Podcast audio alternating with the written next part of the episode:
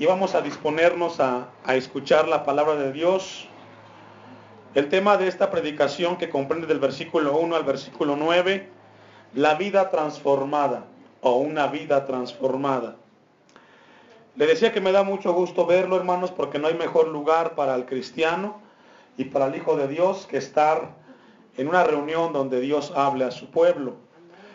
Llegamos al capítulo 9 de Hechos y nos encontramos con, uno de los, con una de las historias más impactantes y que tiene una grande enseñanza después de Jesucristo y es la vida de Saulo. A Saulo lo encontramos en los capítulos anteriores, cómo eh, perseguía a la iglesia y cómo cuando Esteban era eh, lapidado, él estaba allí y consentía la muerte de Esteban. Lo encontramos en el capítulo 7. Encontramos como Saulo, este hombre fariseo, judío, perseguía a la iglesia. Y encontramos en el capítulo 9 la historia de un hombre que Dios utilizó para poder llevar a cabo una gran obra en aquel tiempo y que hoy sigue teniendo una grande inspiración para nosotros. Vamos a conocer un poco de este hombre, Saulo. Filipenses 3, versículo 5. Encontramos un poco de su bibliografía de Saulo, que posteriormente se le dio el nombre de Pablo. Muy importante. Filipenses 3, versículo 5 en adelante. Y ahí comenzamos a encontrar algo muy importante acerca de la vida de Saulo. Antes que leamos, quiero darle un dato. Saulo significa pedido o anhelo. Es lo que significa el nombre de Saulo. Pedido o anhelo. Pedido por Dios o anhelado por Dios. Encontramos a Filipenses 3:5 donde el apóstol Pablo dice, circuncidado al octavo día del linaje de Israel, de la tribu de Benjamín. Allí encontramos su origen de Saulo. Pertenecía a la tribu de Benjamín. Aquí también podemos recordar un poco, ¿se acuerdan del primer rey de Israel? ¿Quién fue? ¿Se recuerdan? ¿Quién fue el primer rey de Israel? Saúl. Y Saúl venía de la tribu de Benjamín. Saulo era un hombre eh, que venía de esa misma etimología de Saúl y pertenecía también a la tribu de Benjamín. Entonces encontramos que Saulo tenía esos derechos de pertenecer al linaje de la tribu de Benjamín. Dice hebreos de hebreos y en cuanto a la ley, ¿qué dice hermanos? Fariseo. El fariseo era uno de los rangos importantes dentro del, del judaísmo en el cual eran gente que se dedicaban a estudiar la ley de Moisés y eran los observadores de esta ley de Moisés y Saulo pertenecía a esa línea. Es decir, Saulo no era ningún, eh, no era nada ajeno, por decirlo así, a las cosas de Dios. Saulo era un hombre religioso. Él conocía la palabra de Dios. Él conocía las verdades que Dios le había dado a Moisés. Lo único que encontramos en Saulo, hermanos, que una cosa es tener religión y otra cosa es tener comunión.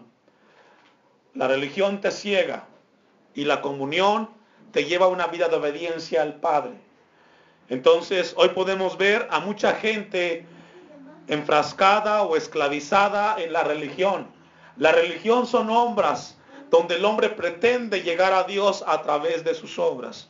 Precisamente hoy, durante el día, hemos visto una gran cantidad de eh, peregrinaciones hacia la Ciudad de México y no son más que personas buscando a través de obras y sacrificios humanos llegar a tener comunión con Dios.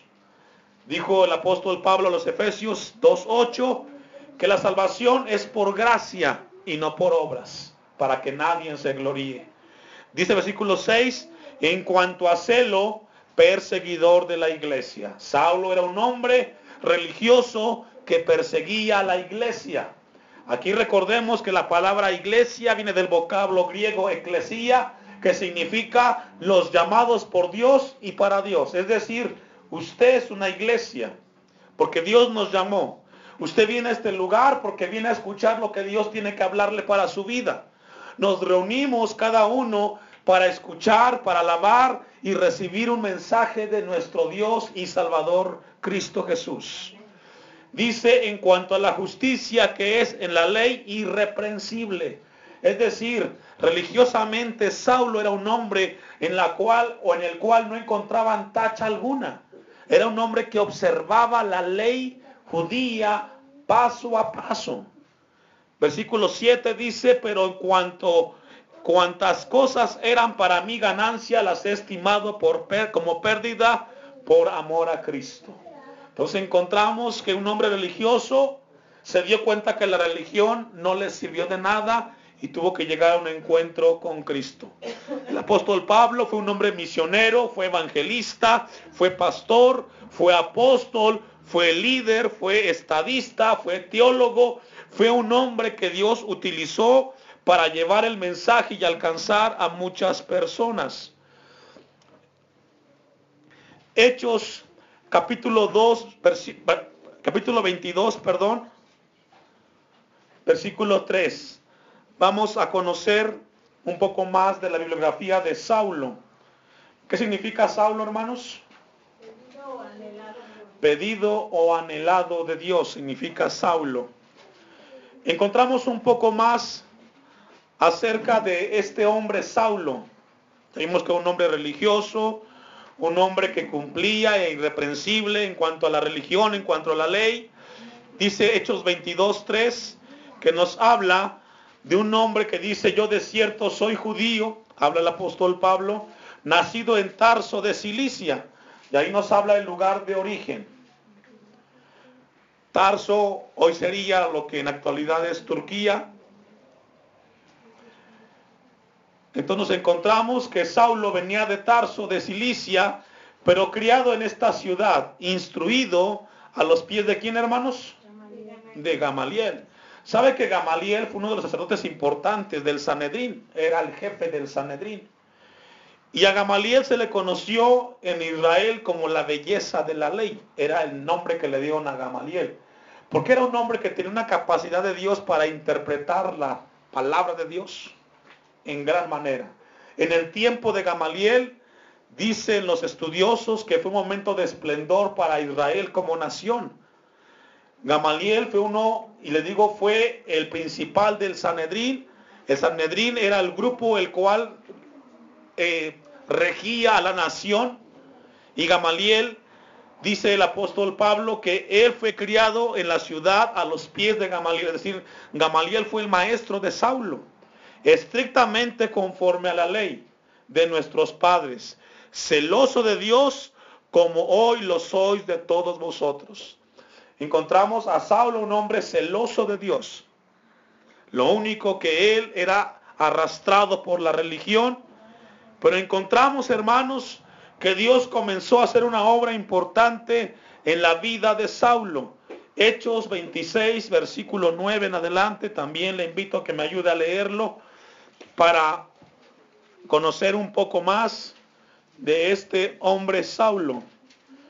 Hechos 26, versículo 9 dice, yo ciertamente había creído mi deber hacer muchas cosas contra el nombre de Jesús de Nazaret. Fíjese, él en su religión, él comenzó a hacer cosas dice, contra el nombre de Jesús de Nazaret, lo cual también hice en Jerusalén. Yo encerré en cárceles a muchos de los santos, ahí son cristianos, habiendo recibido poderes de los principales sacerdotes, y cuando los mataron, yo di mi voto. Qué hombre tan celoso. ¿Cuántos saben que la religión enseguece? Usted ha visto, por ejemplo, el caso de los musulmanes. Son hombres religiosos, que son capaces de cualquier cosa por su religión, cualquier cosa. La religión, hermanos, ciega, ciega la mente. Nosotros debemos de ser hombres y mujeres que tengamos comunión con Dios. Porque muchas veces la religión te lleva a hacer cosas que Dios nunca quiere que hagamos. Pero encontramos a Saulo, dice que él dio el voto, versículo 11, y muchas veces castigándolos en todas las sinagogas, los forcé a blasfemar y enfurecido sobremanera contra ellos, los perseguí hasta en las ciudades extranjeras. Hoy podemos ver que muchos de los religiosos se encargan de perseguir a los verdaderos cristianos. Quizás no como antaño, pero nos, pero nos persiguen con calumnias, con muchas cosas. Entonces encontramos a Saulo, un hombre que fue cegado por la religión y quiso grandes cosas. Dios nos llama a que tengamos cuidado con la religión.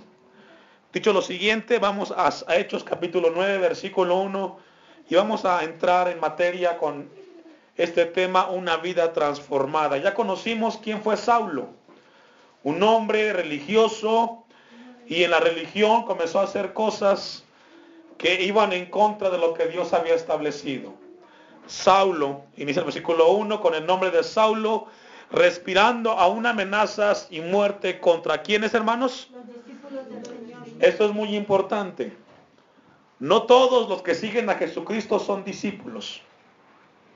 Solamente los discípulos son aquellos que alcanzarán la vida eterna. Porque para poder seguir a Jesús hay que ser un discípulo. Fíjese que aquí no perseguía a los seguidores. Porque un discípulo, la palabra discípulo, significa aprendiz o alumno. Es lo que significa discípulo. Matzetes en griego significa aprendiz, pero significa aprendiz en el sentido que defiende al maestro que lo enseña. Entonces Saulo no perseguía a toda la gente que se llega a Jesucristo. Hoy en la actualidad los que reciben persecución no son los que van a una iglesia, por decirlo así. No. Los que somos perseguidos somos los discípulos del Señor. Los que vivimos una vida conforme a la palabra de Dios. Porque el mundo no va, no va, a perseguir a los que asisten a una congregación solamente por asistir. No, persiguen a aquellos que son discípulos del Señor. Entonces encontramos que Saulo eh, dice que perseguía este, con amenazas y muerte contra los discípulos del Señor y vino al sumo sacerdote. ¿Quién es? Gamaliel. Vamos a Juan capítulo 8, versículo 31 vamos a ver un poco acerca de quién es un discípulo. Es muy importante saber si nosotros somos discípulos del Señor. Juan capítulo 8, 31 dijo Jesucristo, dijo entonces Jesús a los judíos que habían creído en él. ¿A quién le dijo hermanos? A los que habían creído. Creer en Jesucristo no solamente es decir soy cristiano. Creer en Jesucristo significa que creo, pero vivo lo que Dios me pide que haga. Dice versículo 31, si vosotros permaneciereis en mi palabra, seréis verdaderamente que hermanos. Es decir, un discípulo es aquel que permanece en la palabra. Cuando hay problemas, él permanece en la palabra. Cuando hay momentos de abundancia, Él permanece en la palabra. En todo momento el discípulo de Jesús siempre es fiel a su Señor. Versículo 32. Y conoceréis la verdad. Y la verdad que dice hermanos, os hará libres. Un discípulo verdadero es aquel que permanece y cuando permanece comienza a ser liberado por la verdad de Cristo Jesús. Amén. Entonces encontramos en que un discípulo es aquel que camina y persevera en la palabra de Dios. Versículo 2 de Hechos 9. Y le pidió cartas para las sinagogas de Damasco. ¿A quién se las pidió? A Gamaliel, el sumo sacerdote, a fin de que si hallase algunos hombres o mujeres de este camino, los trajese presos a Jerusalén. Vemos aquí a Saulo, un hombre que perseguía en las sinagogas. Algo muy importante, hermanos, el templo y la sinagoga son muy distintas, no es lo mismo. templo y sinagoga no es lo mismo. Templo solamente hay uno, y es el que construyó Salomón para Dios, y lo encontramos en Crónicas. El templo era el lugar para los sacrificios, donde el sacerdote una vez al año entraba para expiar y hacer sacrificios por los pecados del pueblo. En el templo solamente eran los sacrificios. Cuando Jesús lo encontramos en Juan, Mateo y Marcos, que entró al templo y echó fuera a los cambistas, ¿se recuerda de ese pasaje? Él cuando entra al templo, él entra y él esperaba encontrar en el templo al, por lo que se había construido y era para sacrificios. Pero él no encontró eso. ¿Qué encontró en el templo, hermanos? Ladrones cambistas. Es decir, no fue para eso el templo. Ahora, por otra parte, la sinagoga era el lugar de la enseñanza. Y es así, hay muchísimas. Hay sinagogas en Israel y en cualquier país del mundo donde haya judíos, hay sinagogas. Sinagoga es el espacio donde se reúnen los judíos para enseñar la palabra de Dios. Entonces aquí encontramos que Saulo pedía cartas para ir a la sinagoga de Damasco a fin de que se hallase algunos hombres o mujeres. Y aquí vemos que no solamente Saulo iba contra los hombres, sino también con las mujeres. Hay una palabra muy importante ahí, hermanos. Camino, muy importante. Si usted la ve en su Biblia, camino está con C mayúscula. ¿Ya lo vio? Esta palabra, camino, es una palabra muy, muy importante, hermanos. La palabra camino nos habla acerca, la palabra significa en el griego jodos, con J, y significa carretera significa ruta, significa progreso y significa proceder. Es decir, ahí la palabra camino significa, una vez más, proceder, significa ruta, significa progreso. Y esa palabra, hermanos, nos habla o nos da la idea del rumbo de la vida, en dónde camina la vida. Entonces vamos a leerlo un poquito con esa dirección y le pidió cartas para las sinagogas de Damasco a fin de que se hallase algunos hombres y mujeres de este camino, de esta ruta, de esta manera de vivir. ¿Cuál manera? La que Jesucristo había enseñado. ¿Sabe que es muy fácil distinguir a un cristiano del que no lo es? Se conoce. ¿Cómo se conoce? Por su manera de vivir. No todos en este lugar caminamos en el camino que Dios nos enseñó en Cristo Jesús. El que camina en el camino de Dios, camina conforme a la enseñanza de Jesucristo.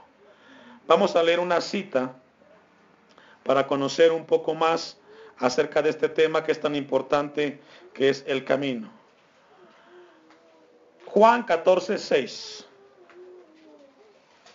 Por eso era muy importante entender esa palabra, porque el siguiente versículo el versículo 3 que encontramos ahí mismo en Hechos aparece camino, pero con C minúscula. Aquí camino es ruta de vida, es una manera de vivir, es un progreso. Juan 14, 6 dice de la siguiente manera, y Jesús le dijo, yo soy el camino, la verdad y la vida. ¿Qué es Jesús, hermanos? Él es un camino. Él es una manera de cómo debemos de vivir. Cuando uno llega a Cristo, uno llega a una manera distinta, a una vida diferente de vivir. Cada uno que llega a Cristo Jesús es llamado a caminar en esa vida de progreso en Cristo Jesús. Soy el camino, soy la verdad, la vida y nadie dice viene al Padre, sino por quién hermanos. Salmos 37, 5. Muy importante esa palabra, hermanos. Salmos 37.5. ¿Ya lo tiene? Y ahí nos habla de algo muy importante. El salmista dice, encomienda a Jehová. ¿Qué dice, hermanos? Allí camino no es carretera, allí es tu manera de vivir. Cuando dice el salmista, encomienda a Jehová tu camino, es decir, encomienda a Dios cómo vives, cómo actúas. Encomienda a Jehová tu camino y confía en Él y Él hará. Hablábamos cuando estábamos estudiando el Salmo 119 acerca de lo importante que es la palabra de Dios en la vida del cristiano. Cada uno tiene una manera distinta de vivir, pero somos llamados a encomendar nuestro camino, confiar en Él y Él hará. Pero cuando vamos a ese momento de encomendarle a Él nuestra vida, hermanos, nos detenemos porque no le creemos a Dios.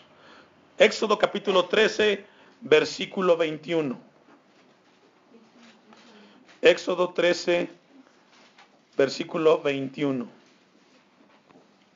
Entonces encontramos que camino es la ruta, es el proceder, es el rumbo de la vida. Y Dios quiere que le, que le entreguemos a Él cómo va nuestra vida en esta tierra. Ya encontramos Éxodo 13, 21. Y Jehová iba delante de ellos de día en una columna de nube para guiarlos. ¿Por dónde, hermanos? ¿Cuál camino cree que sería ahí, hermanos? Camino de Dios. ¿Sabe que cuando estaba Israel en el desierto, por la noche estaba una columna de fuego y por el día una nube, y cuando la nube avanzaba, el pueblo caminaba. Cuando la nube se detenía, el pueblo se paraba y no discutía. Era la nube la que decía en qué momento caminaba el pueblo y en qué momento se detenía. Cuando el pueblo cuestionó eso, se metió contra Dios. Hoy no tenemos la nube, pero tenemos la palabra de Dios. Y es la palabra de Dios la que te dice en qué momento avanzas y en qué momento te detienes. Cuando nos paramos y cuando nos sentamos. Es la palabra de Dios la que nos guía hoy como cristianos en el siglo XXI. Dice el texto 21 de Éxodo 13 que la columna era la que los guiaba, perdón, la columna de nube para guiarlos por el camino y de noche una, una columna de fuego para alumbrarles a fin de que anduviesen de día y de noche. Entonces encontramos que el camino es muy importante la palabra de Dios. Entonces encontramos a Pablo, vamos a ver una cita más que está en Jeremías 25.5, hermanos. Jeremías 25.5.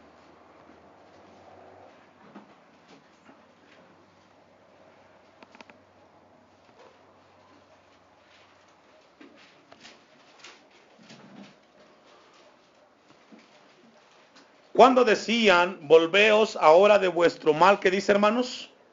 ¿Ya lo tiene? Jeremías 25, 5. Cuando decían, volveos ahora de vuestro mal, ¿qué dice? Ahí mal camino es ruta, es estilo de vida. Dios nos ha cambiado el camino a muchos de nosotros.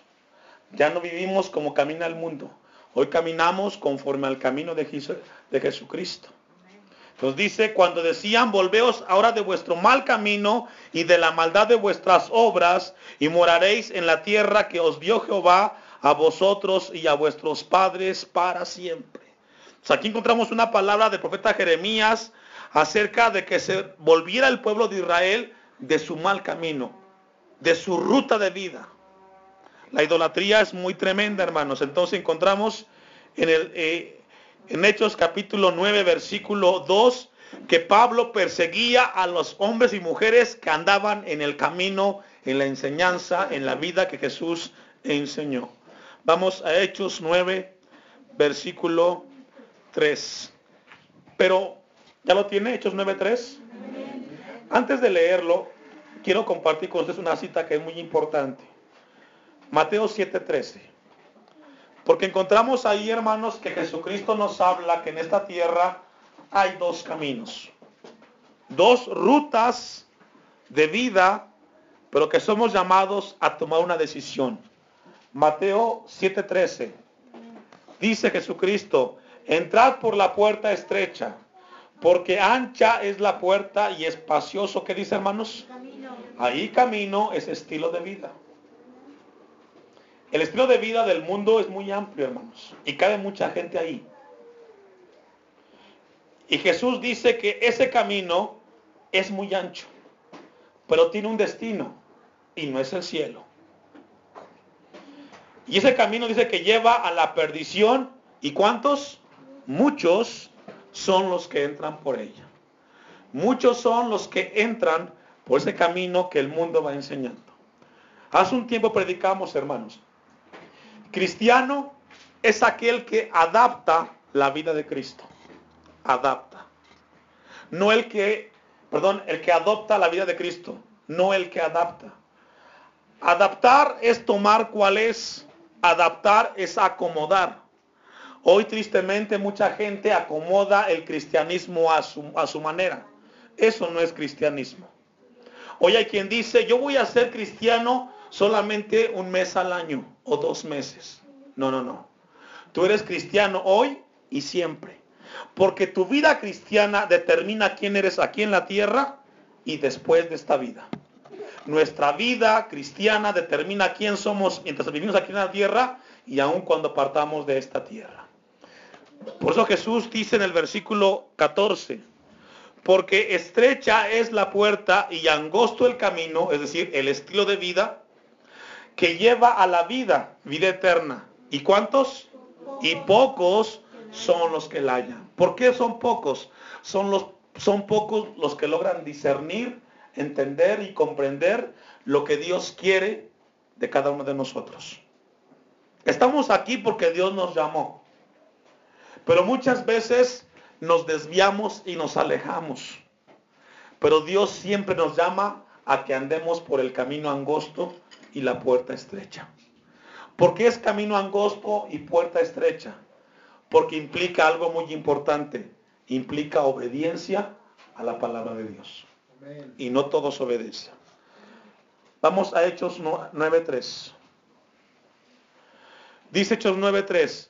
Mas yendo por el camino, ahora sí camino está con C minúscula, ¿ya lo vio? Mas yendo por el camino, aquí camino pues sí es carretera. Yendo por la carretera, aconteció que al llegar cerca de Damasco, repentinamente le rodeó un resplandor de la luz del cielo. Aquí encontramos a un Saulo que iba con un propósito. Él iba a perseguir a la iglesia.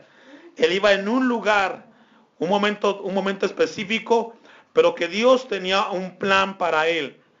Versículo 4. Y cayendo en tierra, oyó una voz que le decía, ¿cómo le decía? ¿Por qué me persigues?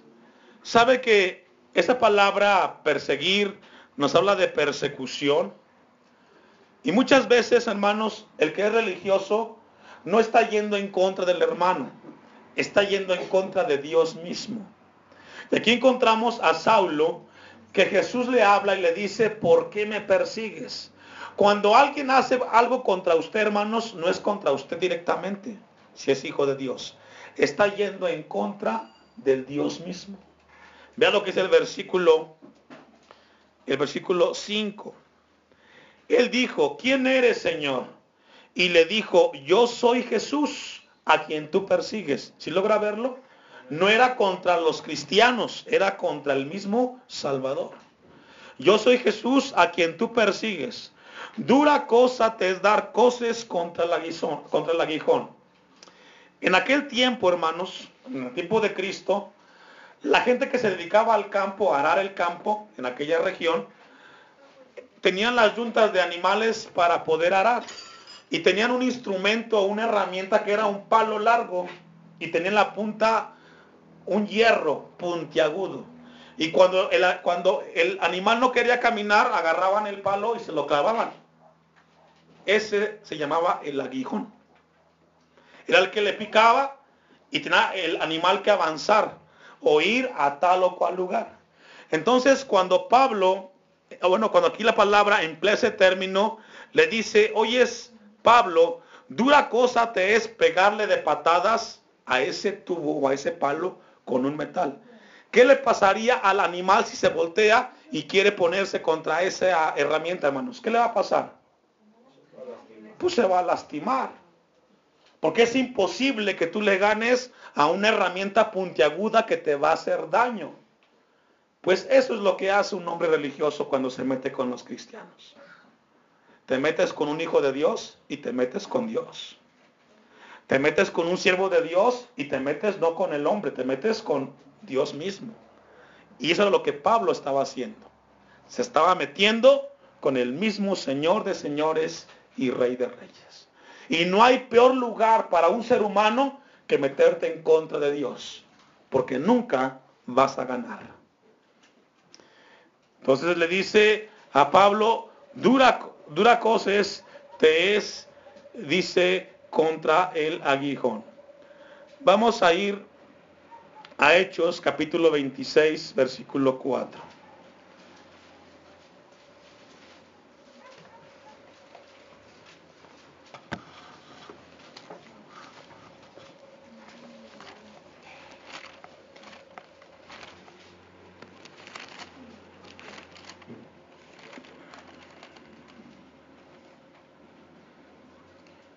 Aquí encontramos en un momento en el cual Pablo tiene una defensa frente al rey Agripa. Dice, mi vida, pues, desde mi juventud, la cual desde el principio pasé en mi nación, en Jerusalén, la conocen todos los judíos, los cuales también saben que yo desde el principio, si quieren testificarlo conforme a la más rigurosa secta de nuestra religión, viví fariseo y ahora, por la esperanza de la promesa que hizo Dios a nuestros padres, soy llamado a juicio. Promesa cuyo cumplimiento esperan que he de alcanzar, que han de alcanzar nuestras doce tribus, sirviendo constantemente a Dios de día y de noche. Por esta esperanza, oh rey Agripa, soy acusado por los judíos que se juzga entre vosotros cosa increíble, Dios resucita, Dios resucite a los muertos. Y aquí encontramos a un Pablo que está narrando acerca de su defensa frente al rey Agripa. Aquí recordemos que él estaba encarcelado. Vamos más adelante. El versículo 14 eh, comienza a narrar el momento en el cual él tiene la experiencia con Cristo Jesús. 14. Y habiendo caído todos nosotros en tierra, oí una voz que, se, que me hablaba y decía en lengua hebrea, Saulo, Saulo, ¿por qué me persigues? Dura cosa te es dar coces contra el aguijón. Y entonces dije, ¿quién eres, Señor?